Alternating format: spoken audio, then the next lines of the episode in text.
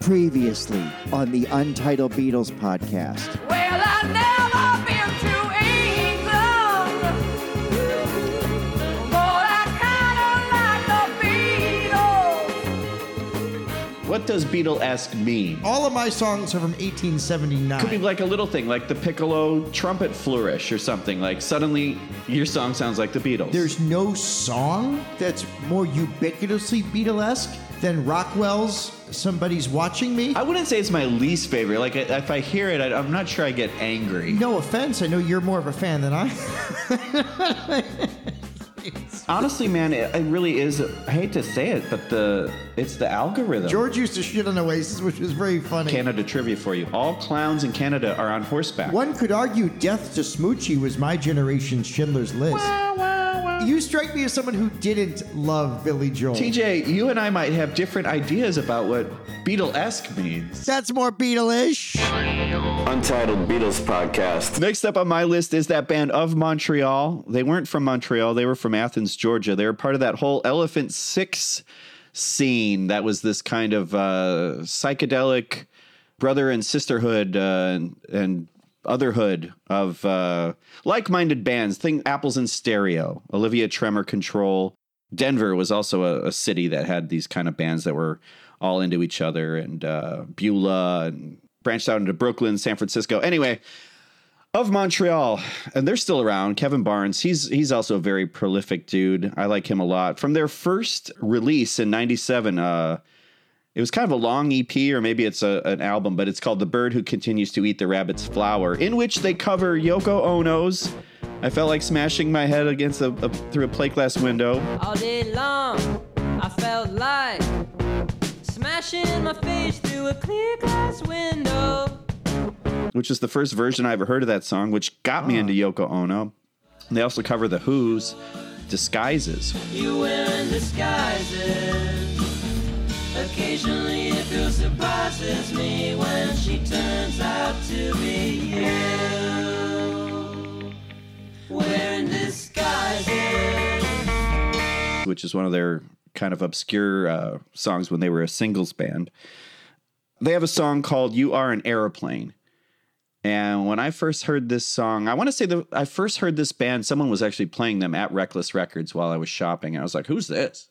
Cool. And they were like, "Of Montreal," you know. Then turned away from me, so I wouldn't ask any more questions.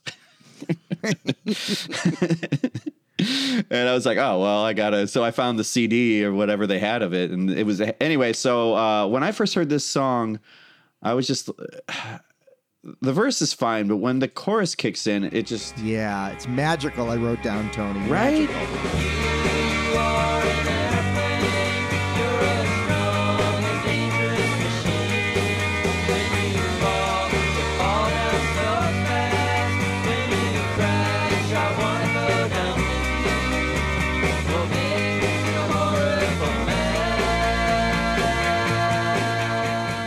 think it all has to do with them going into that unexpected minor chord in the chorus. And when that happened, I got like the same goosebumps I might have had when I first heard the chord in I Want to Hold Your Hand. I think you'll understand. It's one of those aha chords that's just like, oh, you just like opened up a part of my brain that I didn't know was there yet. So I've always loved this song. I hope I'm not overhyping it, but uh, there's plenty of other songs too that they have. This just happened to be the one I picked that, uh, you know, it's, sometimes it's the first song that, that grabs you. And uh, yeah, I just thought Beatles. Not necessarily a Beatles influence song, but my favorite aha chord, Tony, is.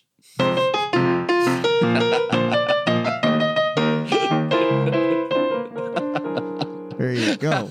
it's my favorite aha chord. That is, I Um, mean, you know. You know, we, how do I put this? As improv comedians of a certain age, folks, we do improvisation. Give us any Thank you. suggestion right now. Thank you. Great. Uh, I heard a Starbucks bathroom. Thanks. no. Dude, I, I thought he was in a band. I didn't know this was going to be like an improv show. I feel like my generation of improvisers was taught to not like Family Guy. I don't know if you felt like I felt like Interesting. I didn't watch it. That's uh, that's uh, something. I, yeah, I don't know those references when people make them. I know that one guy has a head shaped like a football, and the other, and the, the other, his chin looks like balls, and I'm always like, okay, it's a little too. I don't want to watch that. there's there, there's some Family Guy, like early Family Guy, when I was like in college or something. I I really do find funny. They do a parody of the Take on Me video. With Oh, uh, okay. where they're grocery shopping and the video happens, and you, you can't describe Family Guy bit, but the son Christopher winds up being taken into the video and he has no idea where. It's just it's a That's good. funny kind of homage to it. It's a good bit. Chris, where have you been? I don't know I don't know why else I brought that up other than for the sake of saying it's okay to like the fa- It's not as good as The Simpsons. Can we all be clear on that?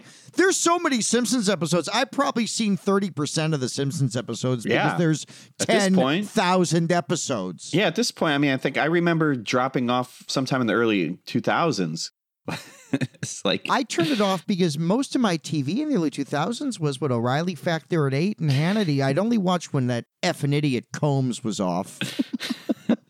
oh, P. Diddy? Sean Puffy Combs. Hannity and Sean Puffy Combs. Why did that show ever happen? Fuck my enemies, fuck my foes. Damn these hoes, you're stepping on my toes like a pork me. Fuck you, Sean Hannity. At any rate, I love this song. Among my notes, I'd never heard this. I, I wrote that chorus is uh, magic when the shakers come in, those Yes. power rock. Yes. The power rock chords, the sings a little off key, but also not in a way that's fucking awesome. There's the bridge tempo and key shifts. The the line, the way you live your life makes me nervous, is one of my favorite lines I've ever heard in a rock song. If you die, I'd have no reason to be alive because you're my only friend. Yeah, he got real I love this song. I want to hear the song a million times over and over again.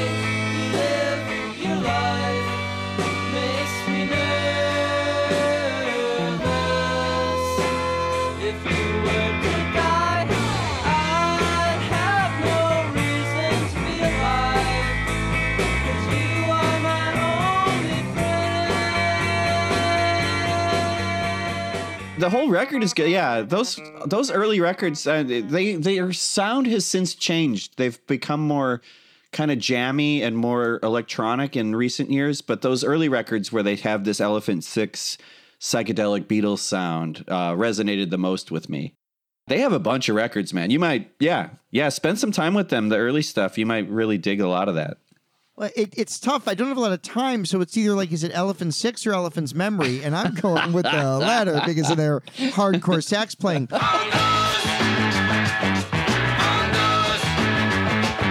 You're a bigger Kinks fan than I am, though. I do love the Kinks. This to me felt like a Kinks tune a little bit. Oh, Did it totally. not feel that to you a little? Yeah, yeah, really, honestly, yeah. The way, like, a lot of his songs have these kind of stories, especially their uh, third album, The Gay Parade. It's almost like this concept album about all the people that live in this uh, village or whatever it is, or at least that's how it reads to me. And so there are a lot of these, like, very Ray Davies kind of songs about people, like well respected man of fashion kind of things with all these details. Cause he gets up in the morning and he goes to work at nine and he comes back home at 5.30 gets the same train every time Yeah, it's, and it's very Anglophile as well. Yeah, good band, man. They're a good band. I can't wait to deep dive them. I'll make this next one quick. Um, it is from my second favorite band after the Beatles. Uh, it's the cast album to Rent. Callback, motherfucker. Um, it is uh, Ben Folds Five from their '97 album, Whatever and Ever Amen. They'd had an album a year or two before that that was self-titled that Ah. I, I missed. I, I didn't know it.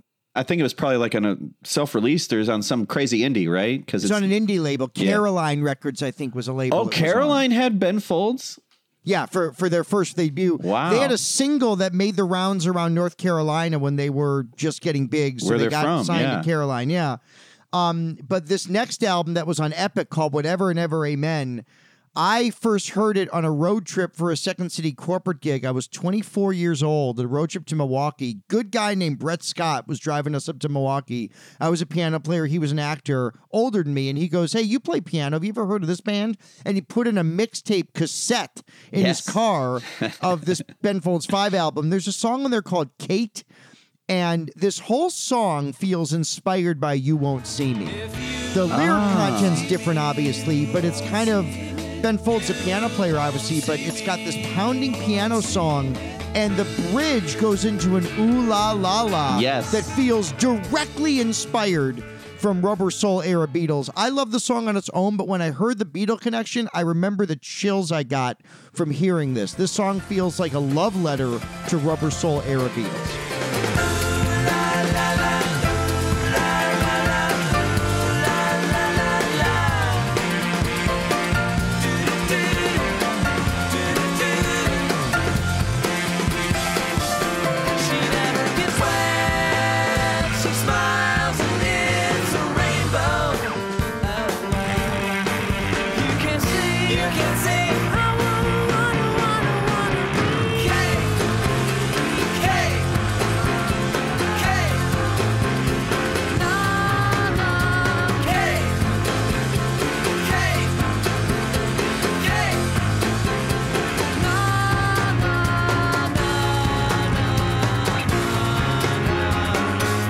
Yeah, when those ooh la las kicked in, and that's that to me was like, ah, this is definitely like I hear the Beatles. There was like the fuzz bass in there too, which is also Yeah. very think for yourself. Think for yourself, right? yes. Yeah.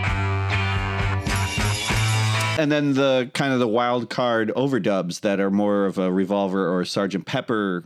The vibra slap is what I'm getting at, you know, Yes. being in there. Footsteps. Yeah, it checks a lot of those Beatle boxes. You know, it's a it's a well composed. Maybe that's the one thing we're all uh, just glossing over is like, oh, these are all well composed songs that are played well and have interesting things going on. Maybe that's Beatlesque. You know, Yes, I mean Ben Folds opens with a piano trick to the rhythm where you think it's a different rhythm than it really is. Getting into it, which feels like a Beatle moment.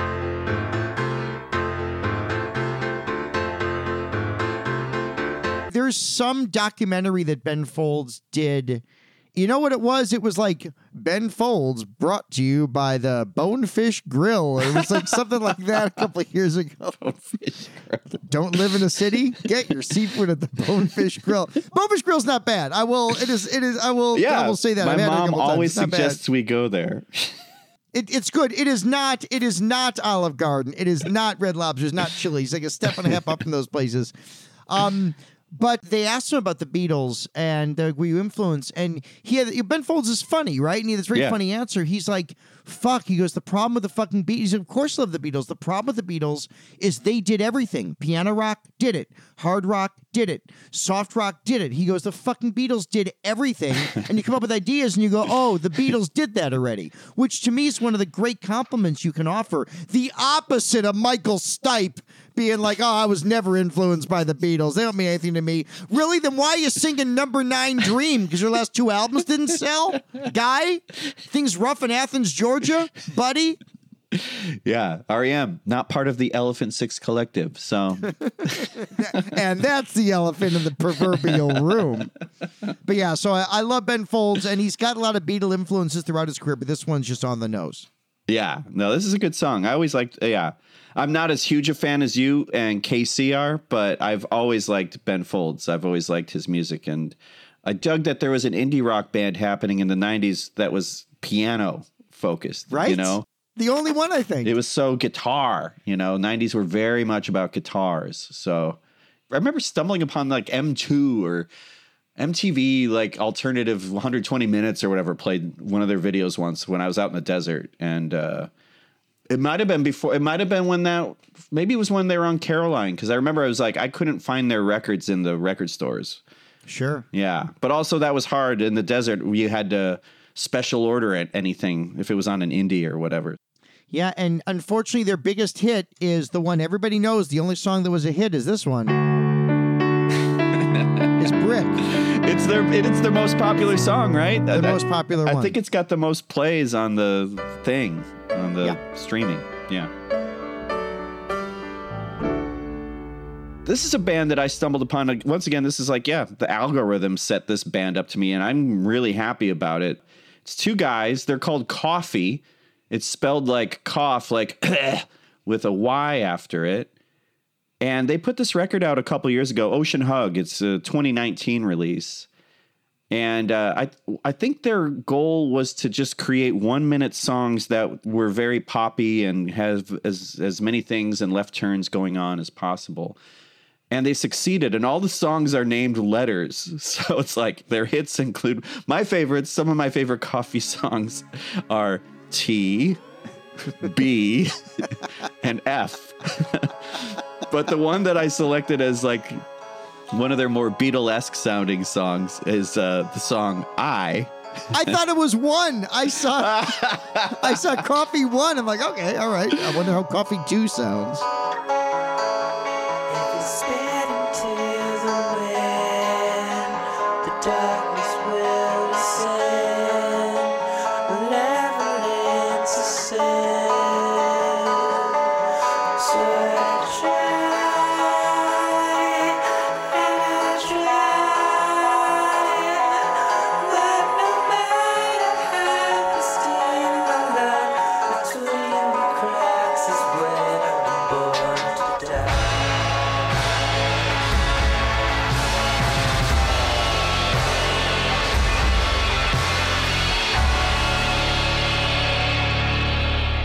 But yeah, so this is like this song's like a minute and 12 or however long it is. To me, it's like they're all great little mean little mustards. They're all little things that could have fit into like a different version of the long one. You know what I mean? Sure. Yeah, if they were synced up with the right key and all that stuff. One with Her Majesty in the middle. Yeah. yeah, and just yeah, and put that in the middle. They're just a new band that uh you know, I don't think they're overly Beatley influenced, but I got a Beatle vibe off of uh some of their stuff. Also, like Guided by Voices, Ween, another genre hopping Ween. band that could also have. There's some Beatle. There's some Ween songs that definitely sound like the Beatles. Not Mr. Richard Smoker, which you can't play anymore. Billy Babu, Billy Babu, Billy Babu, Bow. Mr. Richard Smoker, you're an oh no yoker. We've had to cancel Mr. Richard Smoker. Or the HIV song, yeah, that doesn't Can't sound do like it. the Beatles, but they have like what the that's what Deaner was talking about. There's a Ween song that sounds like the Beatles from that chocolate and cheese record. The sun comes up and I'm all washed out. Is this what Deaner was talking about? And even Push the Little Daisies and Make Them Come Up is kind of a weird, almost like a Beatles novelty song.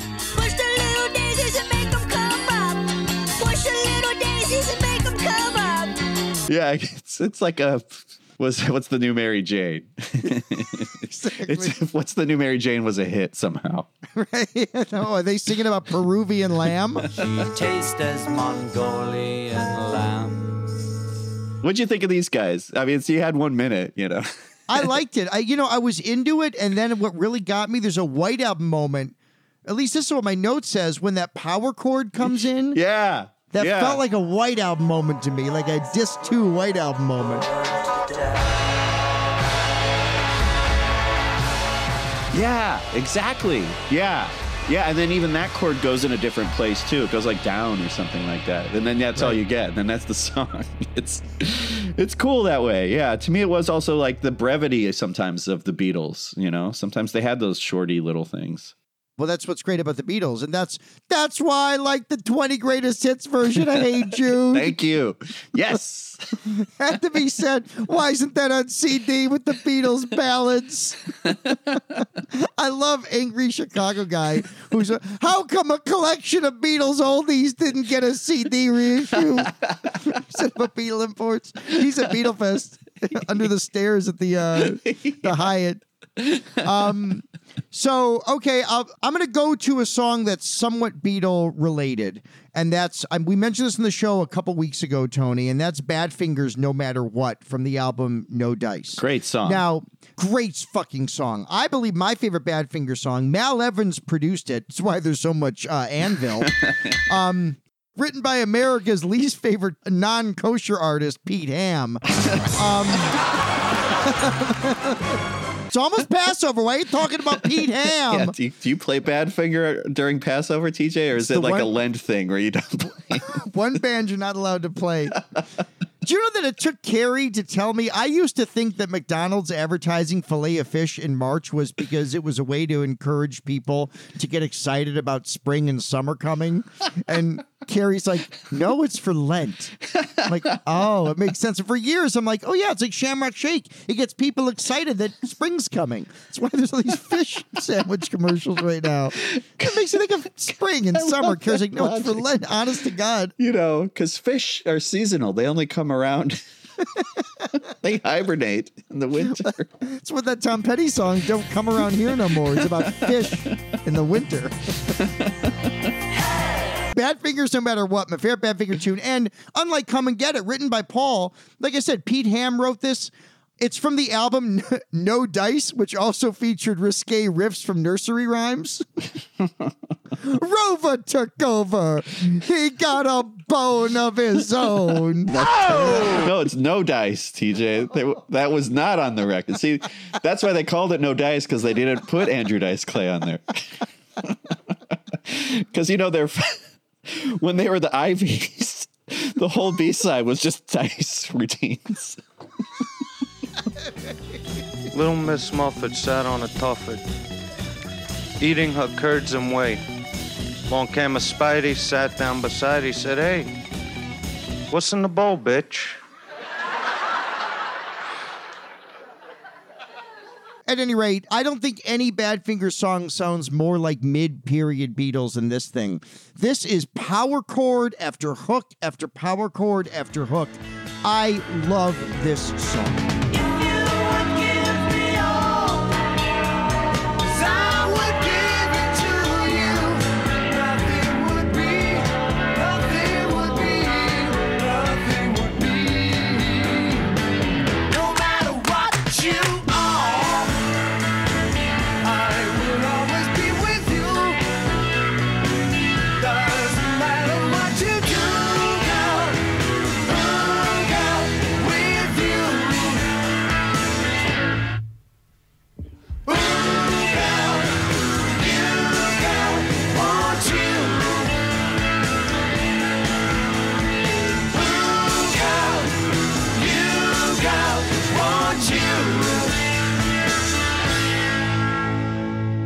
I think it might be my favorite of theirs too.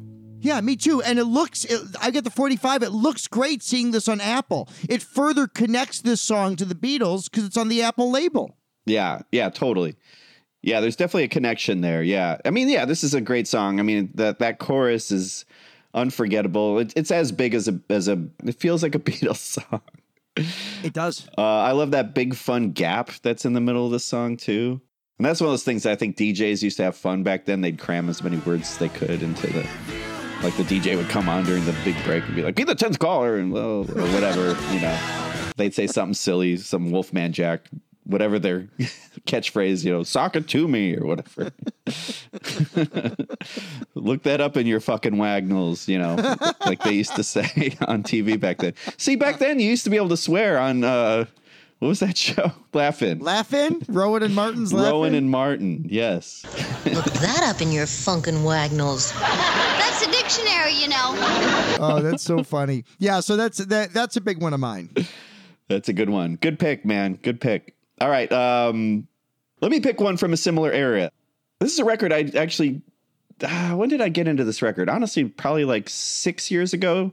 So it wasn't in high school. This is the Bee Gees, 1968, their horizontal record, which I think it's their second album, but uh, it's cool, man. I think I got it because I want to say Words is on that record. And I've always liked that song. And believe it or not, the first version I ever heard of the Bee Gees Words was by Elvis, who covered it in his 69 concerts. It's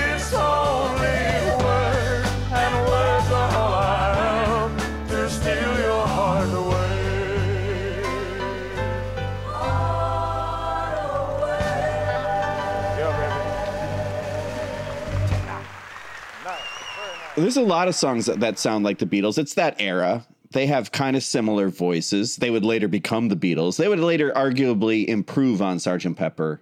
You know, after the movie, as you know, TJ, people won't even remember the original Sergeant Pepper. They'll know it as the Bee Gees version. It's uh, with the Bee Gees version. It's as if Sergeant Pepper's never existed. Yeah. the Beatles aren't a live act anymore anyway. So the Bee Gees took the Sergeant Pepper mantle. Yes. So before all that, they were la- they were laying the groundwork for that to happen later on in the 70s by putting out this horizontal record. There's a song called Lemons Never Forget, which is a silly title, but it's also 1968. To me, it's a very like Pepper sounding record. There's vocal cadences in there, the rhythm of the vocal that remind me of Strawberry Fields Forever. That kind of the way that Lennon kind of laconically like, you know, it doesn't matter much to me like the way he kind of spoke sang words and it has kind of like a leapfrog lily pad hopping kind of a feel to it uh, i get from this song. And yeah yeah i always got like a pepper vibe off this song. This song to me is beatlesque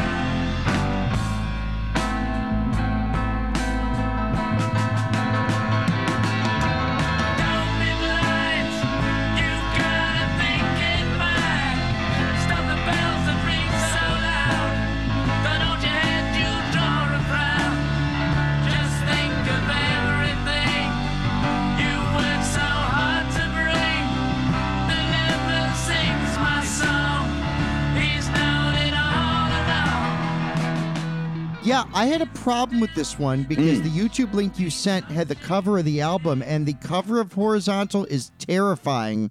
I'll never unsee it. The young Bee Gees are creepy. The young Bee Gees creep me out. Oh. Look at him in that picture. yeah let me pull the i mean i have this i have i bought this record on vinyl like i bought it just at a store for under $10 one of those things let me see here Yes, take the under on this record. you know, I like the song, but it's funny because I always forget this era of the Bee Gees existed. It's as if the Stones stopped at satisfaction and suddenly switched to only emotional rescue. It's like what the Bee Gees path was, right? Because this stuff went by the wayside when Saturday Night Fever hit and it was all jive talking and Yes. all the disco stuff. Oh yeah, no, their sound completely, completely changed. I'm looking at the album cover. I mean, you know, the one guy in the middle looks a little murderous. I don't know which one he is. Lepo Gib. There's like nine Gibbs. One's a Wolfman. All right. My Wolfman Jack for it. No, I thought the song was good. And in fact, it inspired me. There's a couple early Bee Gees songs that I've heard I don't own. Like, what's the one? You don't know what it's like. Oh yeah, to love somebody. That's great.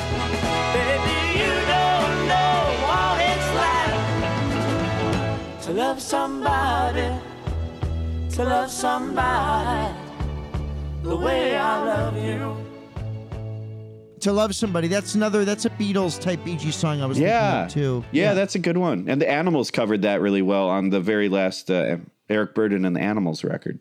Oh, really? Also Okay. released in '68. Yeah, the one that uh, what's his name from the Police plays on. Andy Summers plays on that. Okay. Yeah, yeah, that's a good record. It's a double record, but it's good. It's good. Yeah, River Deep Mountain Highs on it. Anyway, we're getting Sure, but no, I, I I thought I'd never heard the song. I thought it was cool. I just don't want to see the cover. I, I I'd like a Tomorrow Never Knows cover that just says "File Under Rock." That's all I want. That's a great one. I cheated by bringing up a BG song that I is not on my list, so I'll go very quick with this next one. Oh, let me say right now, there's a few bands I left off. Like I left off Pavement, I left off Squeeze. There's a few Oh, Crowded yeah. House. Uh, Don't Dream It's Over. Always felt like a, a Beatles song to me, but there's a band that was huge in the 80s that I don't love the entire band, but I love a small part of their career, and it's a band called Tears for Fears. Oh yeah, yes. And the album Songs from the Big Chair was a big album for me in like fifth and sixth grade. I lived on that cassette tape at camp. Everybody Wants to Rule the World is one of my favorite songs of the 80s, at least till Dennis Miller ruined it when Dennis Miller got crazy and did a radio show where he just Mm. said the wrong thing about, you know, everything Sure. he kind of copped this but i love remember the video i love everyone's rule the world but in 89 Tears for Fears released kind of a 60s psychedelic album called Sowing in the Seeds of Love. And that title track, which like the, the 45 version was like five and a half minutes. Yes. Um, is very Beatle influenced and in fact has a piccolo trumpet solo like Penny Lane. And it was so Beatle influenced. Tears for Fears took shit. This is an 89 for kind of copying the Sgt. Pepper Magical Mystery Tour Summer of Love thing.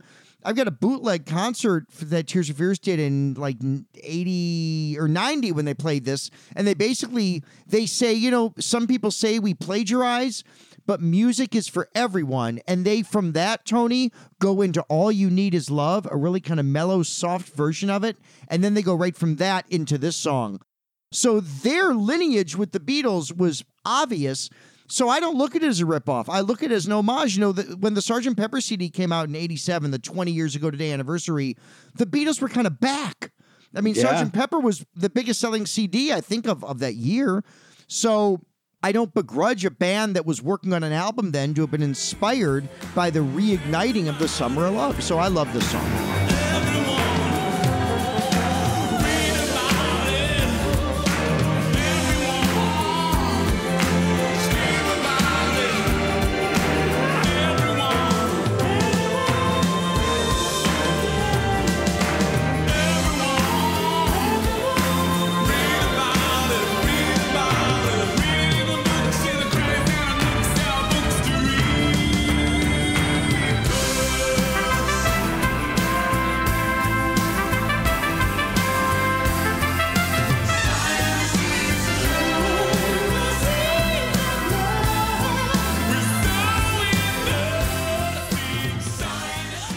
Remember that uh, that concert, that bootleg, because I wasn't Ringo in the audience, and he went Judas, right? Or am I mixing up my?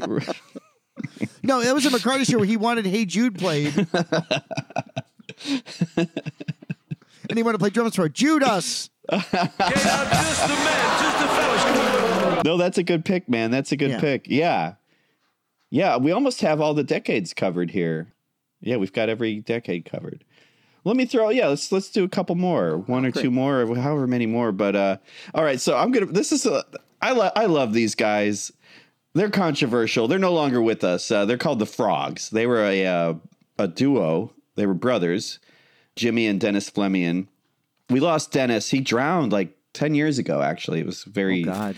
Yeah, man, it was a bummer. I I I got a chance to see these guys. Uh, they had a, a gift for pop sensibilities and also just a very silly, stupid, crass sense of humor.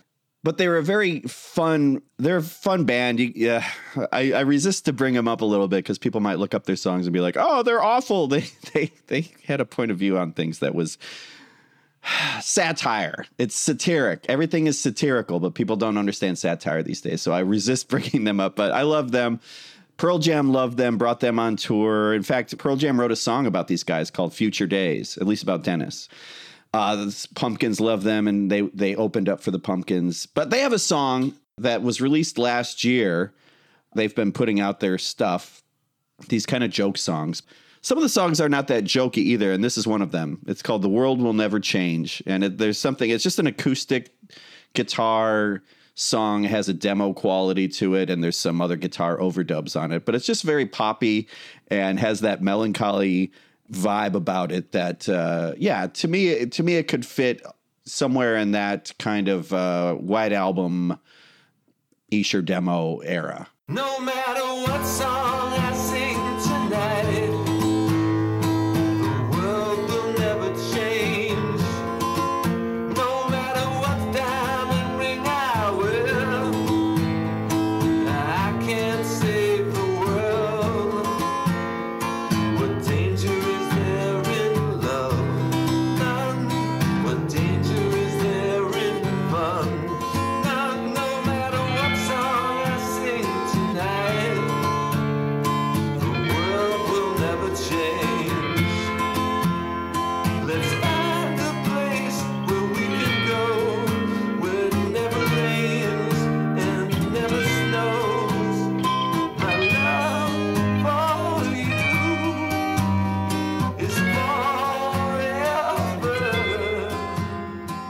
I like this song a lot, and to me, it's I wrote it sounds like your sweet spot between "If I Fell" and "And I Love Her." Oh yeah, yeah. It kind of it, it feels like a very early Beatles Tony sweet spot song for me. yeah, you're right. Yeah. They're great. Yeah. You know, they have a bunch of them too. I mean, here's what it is. They were this jokey band. I feel like if if John Lennon were alive when these guys were around, there's a part of me that really thinks he would have loved these guys. A lot of their songs were just off the cuff and the lyrics were improvised and they were just having fun. And it reminds me a lot of those moments that the Beatles had that we saw during Get Back when they're just screwing around making songs up, sometimes making lyrics up, as John was quite wont to do at times. So that's why I like this band a lot. Uh, there's songs like there's a song called "I'm Sad the Goat Just Died Today." That that could be a John Lennon character song. So I think it's also that song's cut from Ram.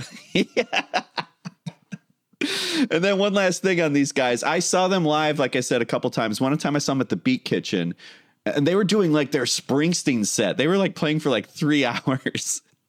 And at one point they were like, What do you want to do? And they go into I should have known better.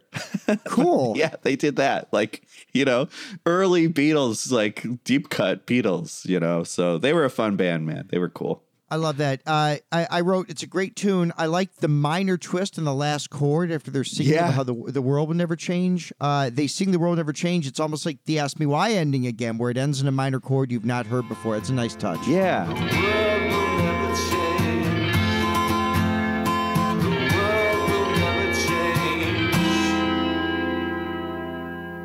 Okay, I'm going to quickly get into this one. Uh, this is one. I don't care if you mock me for this. Uh, you just said that for that last one. All right. The first song I mentioned "Loving Greece" on the show.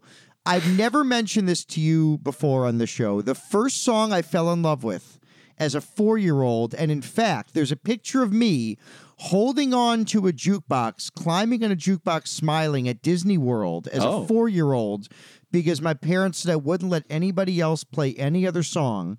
The first song that burrowed in my brain, Tony, is Saturday Night by the Bay fucking City Rollers. Scotland's Beatles. No offense, Mull of Kintyre bagpipers. Um, but uh, that song, I mean, the Bay City Rollers very quickly became a joke, but Saturday Night was ubiquitous for much of the late 70s. And there's something about the structure of that. It's a little pop. It's almost more like the Gentrys "Keep on Dancing" Oh, than, I an love early, the than an early Beatles song. Yeah. it's it's poppier than early Beatles. The changes aren't as adventurous, but the spirit of it and the hook of it I've always loved, and the first song I loved, and I still love it to this day. Basically, Rose had a couple decent songs. They have a great cover of uh, "I Only Want to Be with You," um, the song by uh, who the fuck sang "I Only Want to Be with You"? I only wanna be with you. Raspberries? No, it's uh, uh, it's a woman. It doesn't matter what you go or what you Oh, do. oh, oh, oh. Da da da da moment of the day with who is that? Dun, dun, dun,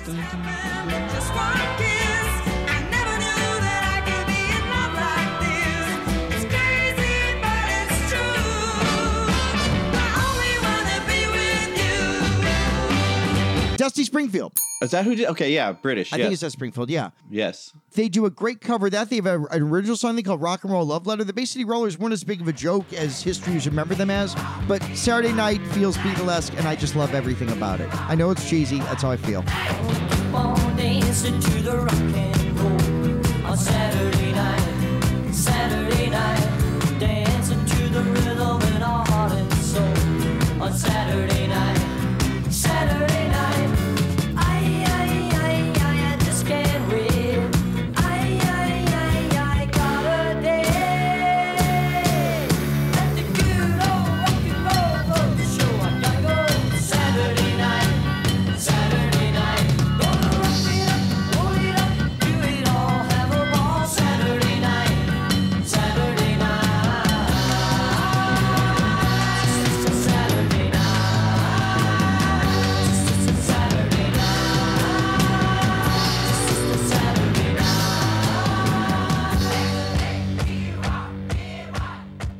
You know what, man? When you put this on that list, and I, I really was like, really? Okay. And so I gave it a spin because when I hear that song, I just think of the a- acapella bit, you know, with the S A T U R D U R. You know, but then when the music actually kicks in, when like uh, chords and things start happening, yeah, it has that poppy slash. There's a melancholy thing going on, which also, to me, later would remind me of that like like Dexy's Midnight Ri- Run Riders Runners, whatever the fucking band was that Yeah. did Come On Eileen, where there's like it's such a party song, but there's something really sad about that song. Like Yes. the music is sad. So I, I, I get it, I get it, and then the, I would say the Beatles song that it closest resembled to me was Birthday. There's like a Yeah, birthday a thing great going on, yeah. right? Because it breaks down with the drums and like that to me has like that's the S A T U R part. Like it's this party anthem.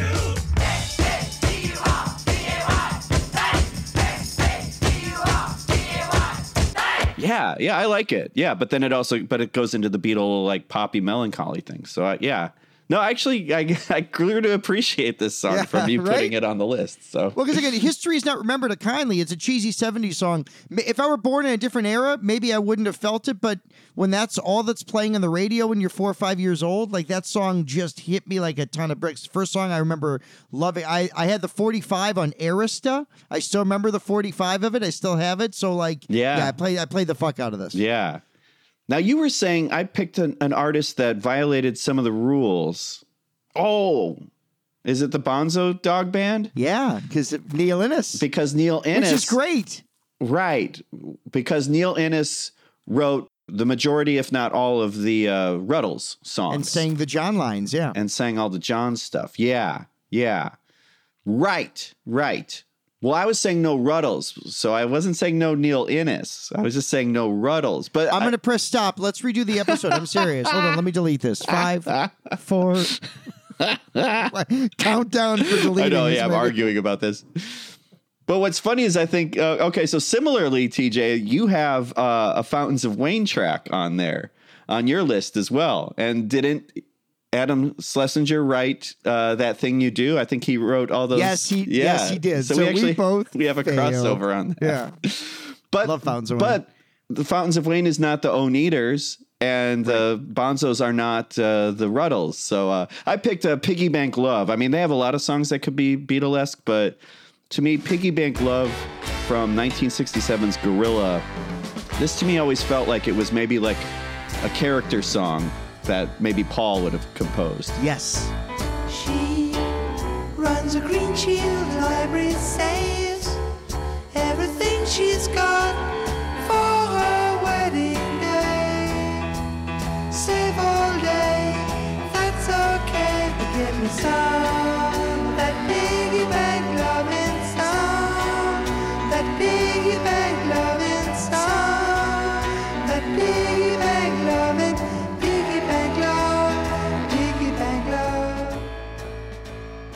I've always liked this song. I mean, it's sung in a falsetto. That's not quite a Beatle thing, but the vibe on it with the horns, the the, the different uh, instrumentation, saxophone, the yeah. sax, the sax, which is technically a woodwind, but yeah, but it's also a horn. But yeah, I like that Jim Horn was the horn leader for the uh, 70s George Harrison concerts. That's Jim right. Horn. That's right. And uh, Mike Ditka's middle name is Football, and he was the coach of the Bears. Oh, wish he still was. I wish he'd talk about his politics more often. Ditka also said if you want to kneel during the national anthem, you should go to another country and play football. What other country? We're the only ones dumb enough to spend our Sundays wearing tights and giving each other brain damage. Can I bring up another one of yours, Tony? Sure. From a TV show that's one that I remember the show, but don't remember what you sent me, and it changed me. Oh, it it must, go ahead. Yeah. You you have the Banana Splits Wait Till Tomorrow, which has its own music video. Yes, of them What driving around. The fuck? I, I love it. I watched it three times.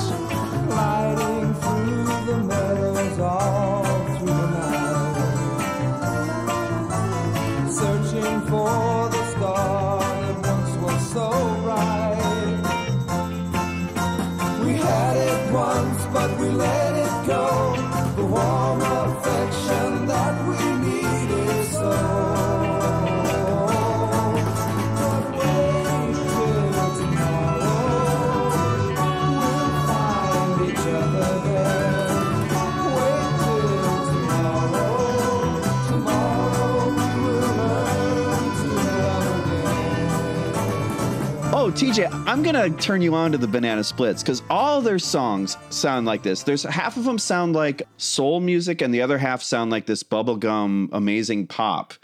Uh, yeah, wait till tomorrow. There's an album, an LP called "Where the Banana Splits," came out in '68. Uh, I love this album. Uh, they also put out a couple seven inches through Kellogg's cereal that are also just as amazing. I'm going to turn you on to the Banana Splits.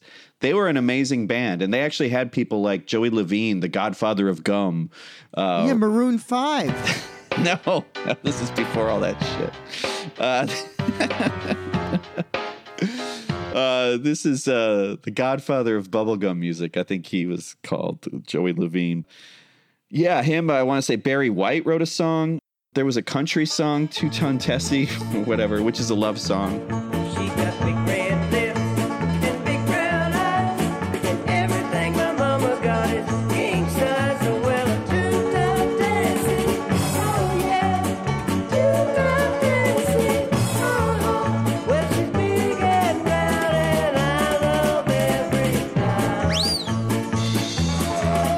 Anyway, it's a it's a good record, and a lot of these songs have these awesome videos of them like goofing around at the Kings Island or whatever, you know, like all these amusement parks. Putting their like their costume heads on backwards and like doing weird 60s shit. Great shots of late '60s San Francisco in the video you sent me. Yeah. Although the maybe the Golden Gate Bridge, the end of the video looks like the beginning of the TV show Taxi. I'm gonna overdub the Taxi theme to it. yeah, they definitely ripped that off of that 70s show Taxi.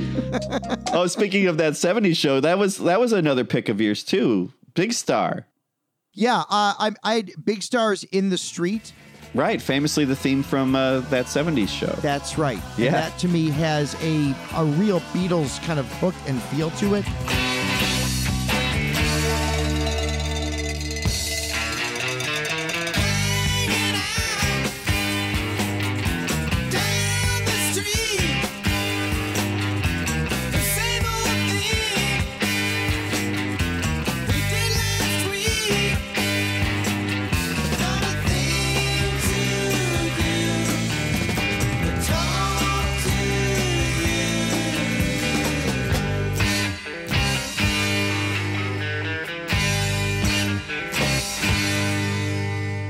Lot of big star. That's all that Alex Chilton stuff. Yeah. There's a few tortured artists. That's one. And King for a Day by XTC, a little later. That's from 89. 89, you're right. Yeah. Uh, Andy Partridge wrote most of the XTC songs. This was written by, what the, I didn't write his name down. Uh, the not other Hitchcock. guy- No, that's a different. Colin Blunstone? Who no, was that's the, zombies. Yeah, Uh, that's the zombies, not Colin Blunstone. Who the fuck? I don't actually don't know the other guys. Let me. Yeah, I have to look it up. XTC guy. This song, King for a Day, I remember being a radio, like an early XRT song in 89, and uh, not written by Andy Partridge, but a great song. Everyone's creeping up to the money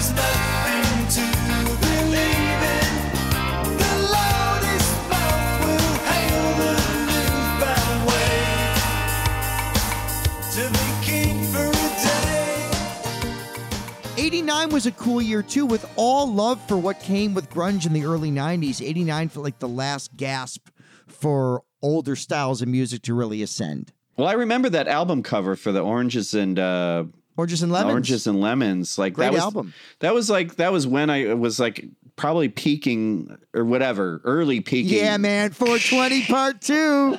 peak it and tweak it. You know what I'm talking about, Hoss. with the Beatles. Like in '89, I was heavily like I was about to get into the Who, but I was still just all about the Beatles in '89. Yeah, I remember seeing that cover. It looked like a Beatles cover. It looked like those Beatles portraits that uh, got all psychedelicalized or whatever, where Ringo's has the bird on his finger or whatever. Yeah, it, it looked like a collection of Beatles oldies. Yes. with the slightly different colors, but it looked like that that kind of pop art cover. Yeah. Yeah, yeah, yeah. I do like a lot of XTC. The early stuff too also had kind of like that punk vibe, but also very pop and Beatles. Yeah.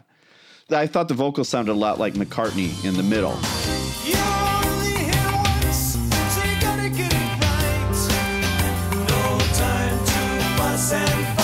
Despite the gated snare drum. I know you. Well, that that's eighty nine. 89. yeah. that's the year of my brave face. My problem with 89. oh, I wanted to just point this little bit out. I'm a big fan of the Superfly original soundtrack. Yes. Curtis Mayfield, 1972. The opening track uh, is Little Child Running Wild. The whole soundtrack is great. I it's one of my top 3. I'm not a big soundtracks guy, but it's like Saturday Night Fever, this and I forget what's what's my other favorite soundtrack. I forget. Star Wars. No, I don't know. But I, uh, it doesn't matter. Uh, at the end of this song, when the lyrics stop and all that, and the band kind of cuts out, there's this orchestral moment.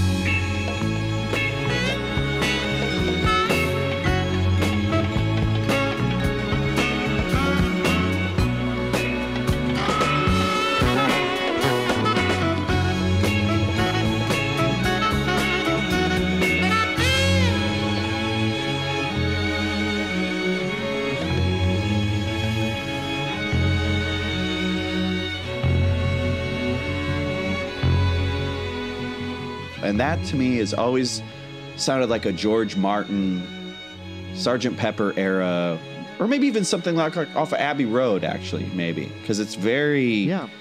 crisp and clear. And again, like there's a touch of sadness going on because Superfly ultimately is a tragic tale. Great movie, too, Ron O'Neal. Never seen it. I mean, it's a black exploitation movie of its time, shot for nothing. You do get to see Curtis Mayfield perform Pusher Man, I think, like in a club, which is cool.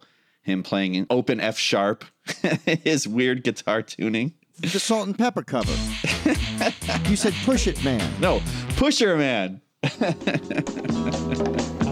I'm your pusher man.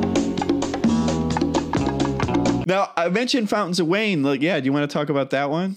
Yeah, I'm going to quickly give a couple more I'm not going to really get into, but Fountains of Wayne is a band that I love. Their album Utopia Parkway has some Beatles songs, but their opening song from Welcome Interstate Managers, the album famous for Stacy's mom, has Mexican Wine, which has a very Beatle-esque middle section, the instrumental. They're keyboard horns, but that always kind of felt like a Beatles a Beatles moment for me.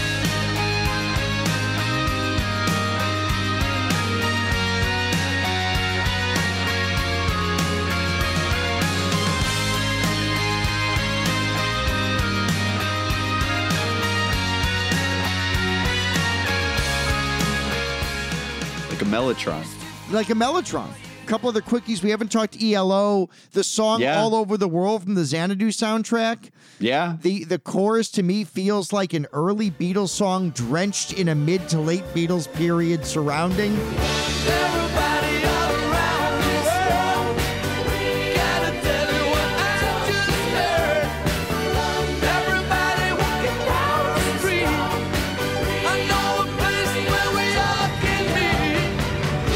Nick Lowe's "Cruel to Be Kind" from '79. I I, love love, that song. That Love feels that. like a cross between "No Reply" and "Good Day Sunshine." It's got that going on with it.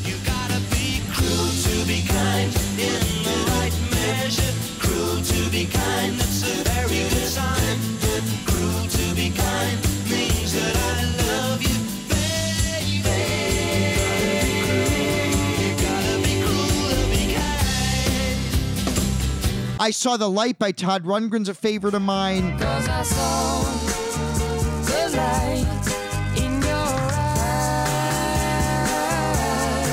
eyes. Matthew Sweet's girlfriend. I would sure love to call my girlfriend. Oliver's Army by Elvis Costello. Oliver's Army is here to stay. You can't sing half of that song anymore either, but those are some of the other Beatles songs that I just have always loved. Yeah, that's a good one. Another one that you mentioned I really liked is the Raspberries Go All the Way. I left that out. I love that song. What a great Beatley song. Feel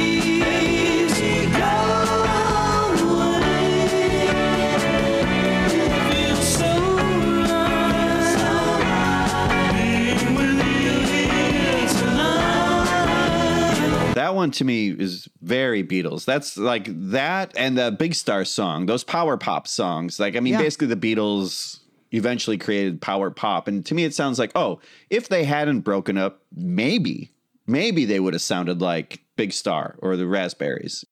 That Raspberries tune is a great song that's always, yeah, I'm glad I didn't forget about that. Thanks for bringing that up. That Raspberries tune feels like Please Please Me era Beatles. And as you know, that's my favorite Beatles song. So I love that tune. Those harmonies are so rich.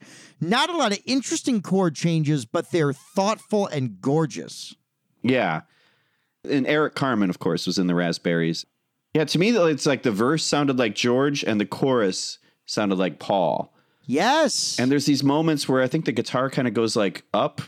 That to me, it felt like part of the Abbey Road, the long one bit, when they like around the, the end when they're doing their their guitar stretching out and all that.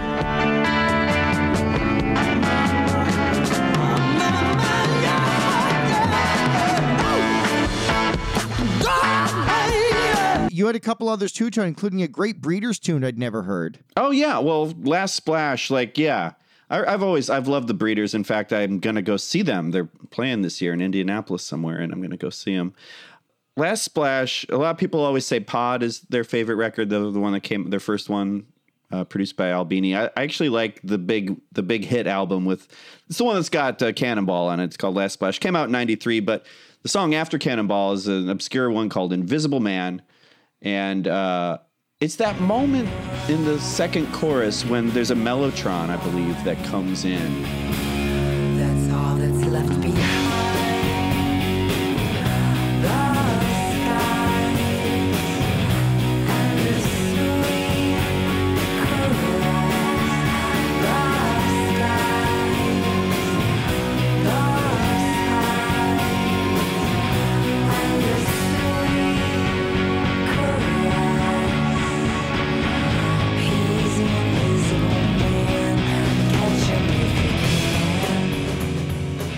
When I first heard that, I think I was on a road trip, you know, when I was this when it came out, when this is brand new, I'm like 18 or whatever. And uh I heard that and I was like, I was just hooked. And it it, it, put, it always put me in the mind of the Beatles.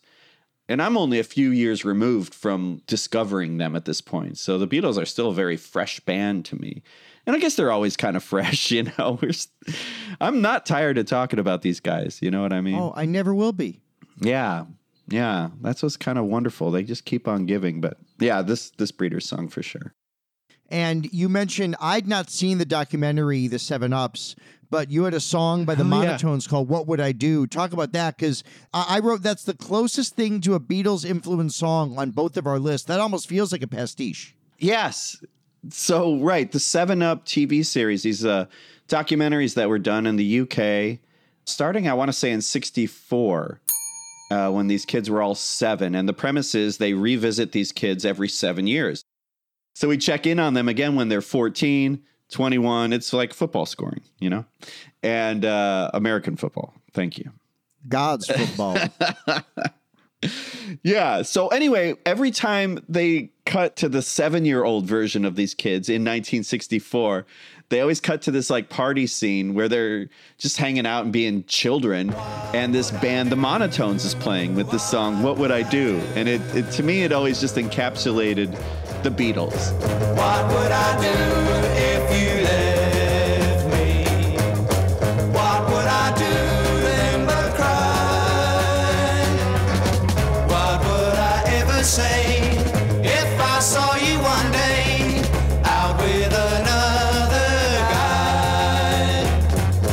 It's that thing we were talking about at the beginning of this show. You know, using Beatle music to convey the Beatles, but you can't afford the Beatles, so what do you use? And you're right. This is because this is period. I want to say this did come out in 64, this song. It had to if it was in the series. So it doesn't sound like dumb, like, I don't know what session musicians they're getting paid to, like, I don't know, let's put tremolo on our guitar. Maybe that's the Beatles, you know? Let's just hire the tremolos. yeah. But I've always loved this song. And uh, yeah, it was up on a great website years ago called Garage Hangover. And you used to be able to just download all these obscure regional garage rock seven inches from the day. uh, for free, and it was amazing. And I burned them all to CD. Like I think it's all shut down now. So I on like CDRs, I have all this stuff. But that was one of the songs that was on there. That's absolutely awesome. I think what shows, I think what makes this show successful, Tony, is you and I have a lot in common, and we're also a little bit different. I was more of a fan of the sprites, and I think you and I had Rock and Roller Cola Wars. I can't take, it anymore. I cannot. This is our last show. I can't take this anymore. Uh, what are you? Are you are you a Pepsi man or are you or are you a Coke girl? That's the difference. I'll tell you what I am. I'm AIDS crack Bernie Goetz. Worst lyric of any charting song ever. That is a great. uh, So, so all right. So when you submit your favorite Beatlesque songs to us, also enter our contest. What is a worse lyric than AIDS crack Bernie Goetz?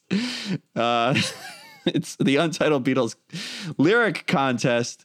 Uh, I am Tony Mendoza for the Untitled Beatles podcast. Yeah, I'm TJ Shanoff, uh, uh, and uh, there's lots of competition for worst song lyrics in the song "We Didn't Start the Fire." JFK blown away. What else do I have to say? Well, the president was killed. Maybe a little more respect. what else do I have to say?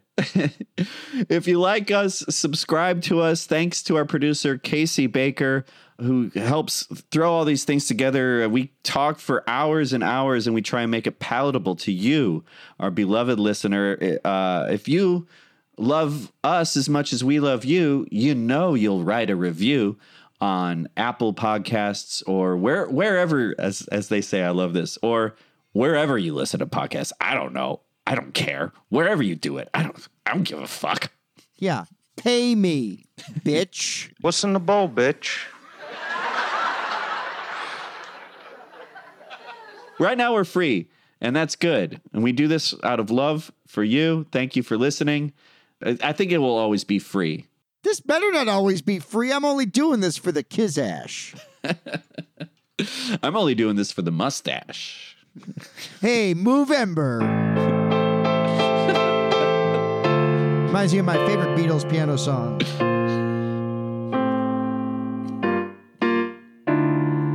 Rent almost made me a Republican. Pay your fucking bills. Untitled Beatles Podcast. Like and subscribe.